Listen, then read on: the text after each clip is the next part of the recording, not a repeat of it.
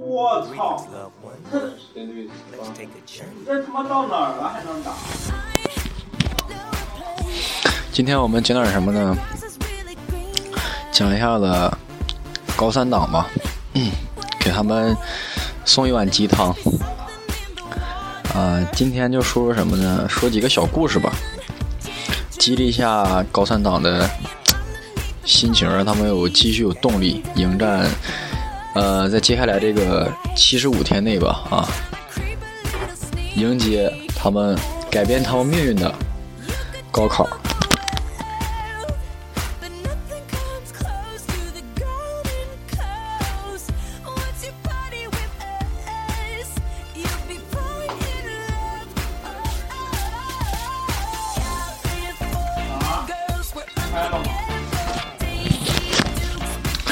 那我们今天就说一说，呃，当年，现在他们都是叱咤风云的大佬级人物啊。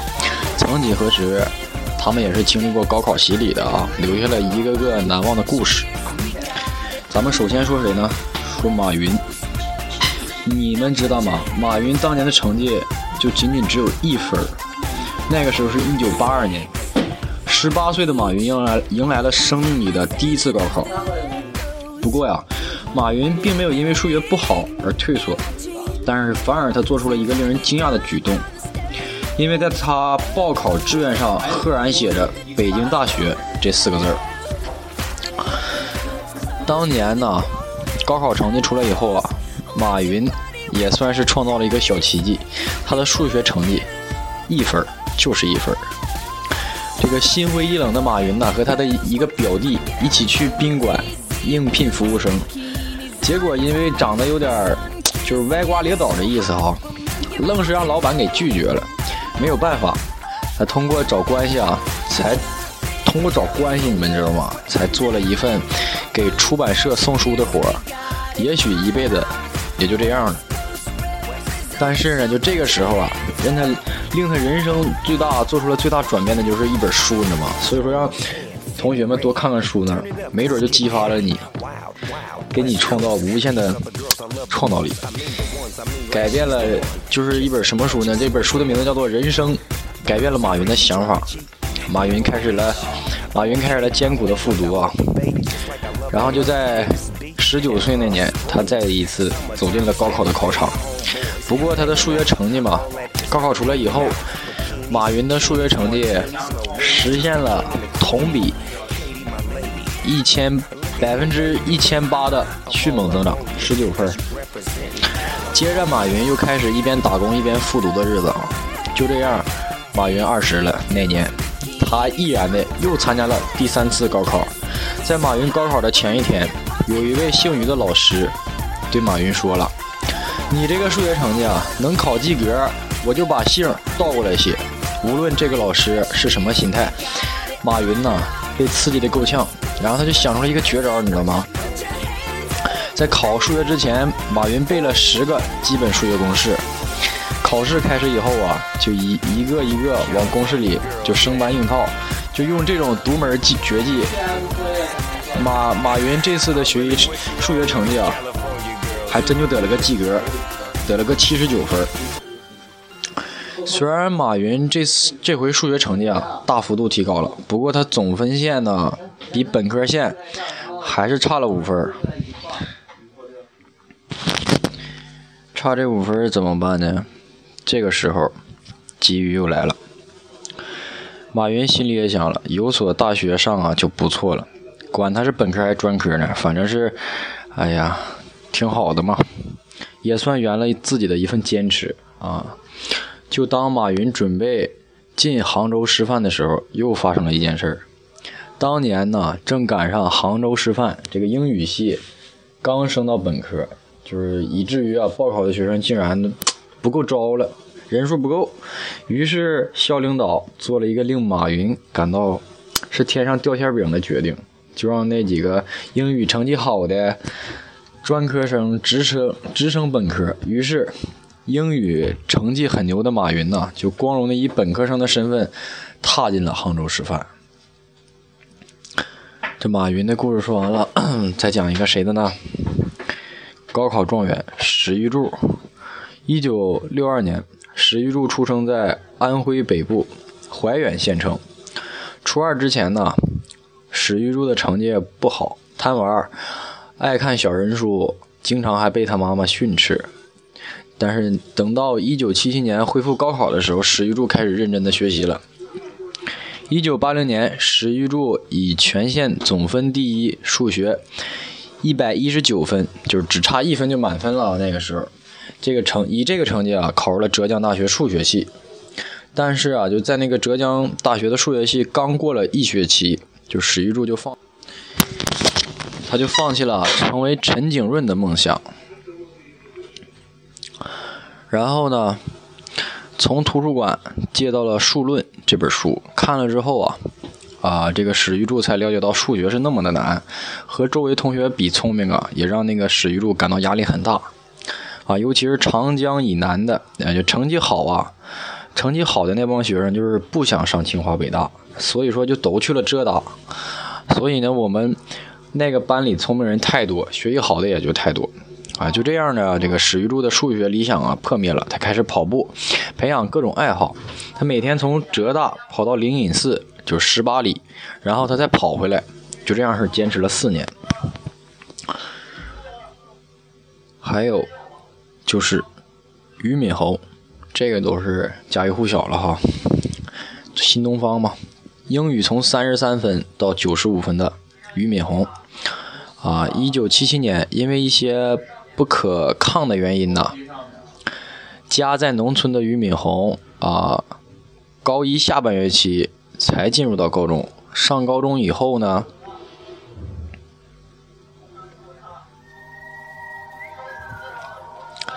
上高中以后啊，他就是俞敏洪就明显这个课功课就明显跟不上。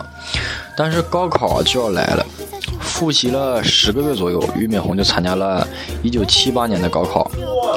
当时这个录取分数啊，其实是很低的。他报考的是常熟市地区师专外语录取分数线，那个时候就是三十八分啊。俞敏洪英语啊，就是却考了就三十三分，别的几门啊也是也不是很理想。高考失利之后，俞敏洪就没有特没有特别失望，因为家里人也没给他什么特特别大的压力哈。反正就不行，就在农村里干活呗。俞敏洪在家里就是开着手扶拖拉机插秧割稻，后来就去大队初中当了代课老师。但是，一九七九年，俞敏洪就是再度参加了高考，他的总分过了录取分数线，但英语啊只考了五十五分。而这个时候特别巧的是什么呢？就是常熟师专的录取分数线变成了六十分，然后就是再次就落榜了。一天。俞敏洪啊，就是高中的一个英语老师告诉他，说江阴县教育局准备办一个专门针对外语高考的辅导班。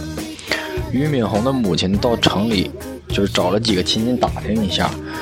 呃，俞敏洪和二十多个孩子啊，就是住在一个连厕所都没有的一个大房间里，也就是大车店了似的。老老师指定着俞敏洪当副班长。啊，这个这件事呢，对俞敏洪就是起到了一个很大的促进。啊，既然都是班长了，副班长哈，学习就一必须要认真。俞敏洪就这样式的带着大家一起拼命，早上起来带头晨读，啊，和大家一起背单词、背课文、做题、讨论。晚上十点半以后，大家就全部拿着手电在被窝里背单词。呃，等到一九八零年的高考开始了，英语考试时间两个小时啊，俞敏洪仅仅就用了四十分钟交了卷这个时候就把俞敏洪的老师就气恼了，迎面就是抽了俞敏洪一个大耳巴子，说今天你就你一个人有希望，你考上北大了就就完事了呗是吧？结果你自己给你自己毁了。他认为俞敏洪啊就这么快就交卷了，肯定就没考好。俞敏洪确实只需要四十分钟，分数出来以后，俞敏洪的成绩是九十五分，总分三百八十七。当年那个北大的录取分数线是三百八十分，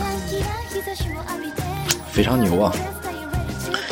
没事儿，高三的同学们也不要这样式儿，偶尔立下志，不要太紧张。最剩到一百天以内，七十多天的时候，这个时候你就要适当减压和怎样减轻呃你的思想包袱，然后提量呢可以适当减少。我们可以逐一由粗化细到具体。然后接下来啊，我们再说一个人，就是深受姐姐影响的少年李彦宏，生于山西阳泉。山西阳泉的李彦宏啊，不觉得自己小时候有多么大的志向，像所有有野心、都爱都都爱玩的孩子一样啊，不过就随大溜。这李彦宏的父母啊，在晋东的化工厂工作，家境很普通。李彦宏有三个姐姐和一个妹妹，他的腼腆或许和姐姐们的宠爱啊有很大关系。父亲呢，常常带着李彦宏去看戏曲电影，为此啊，他本人还一度迷上了戏曲。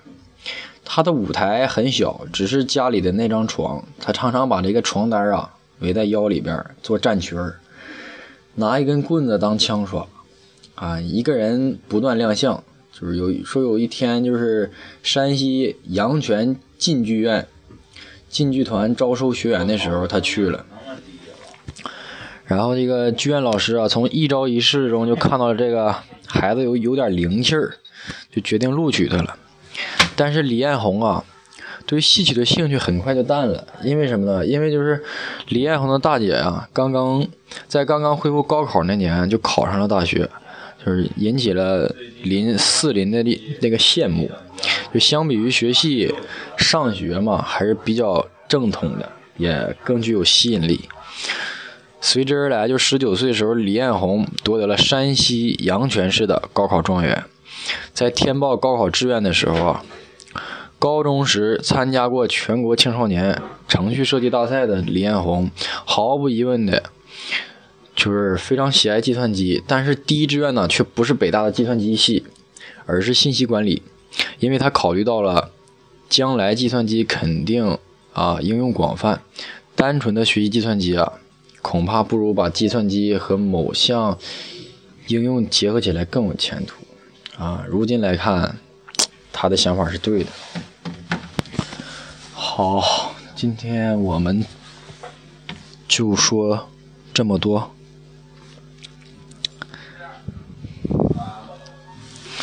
一会儿我们以一首歌，什么歌曲作为结尾呢？等一下啊，找一首好听的歌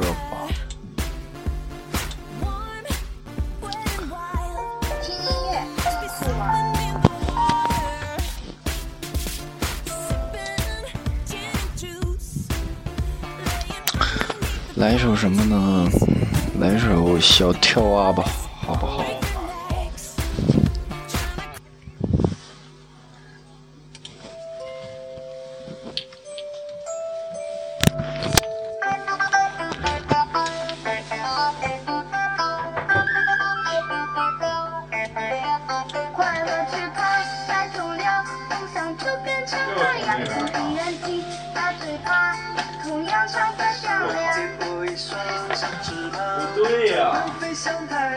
想。想。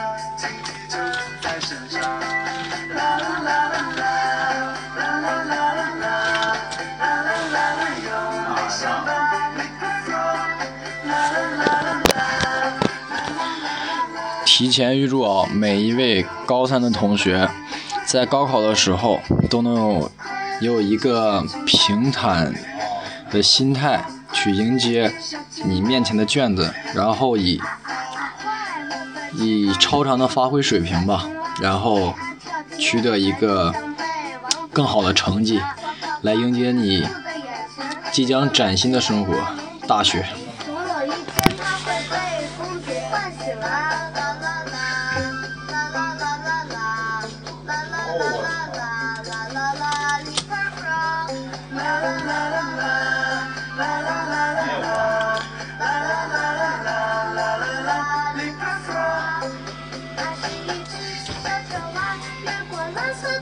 色大西洋，找到了远的东方，飘到我们身旁。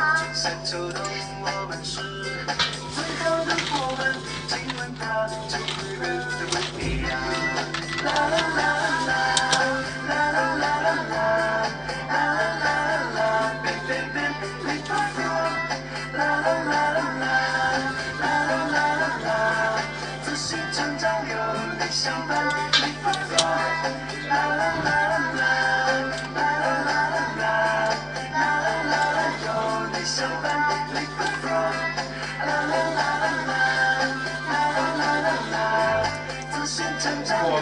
上一下就尿一盒，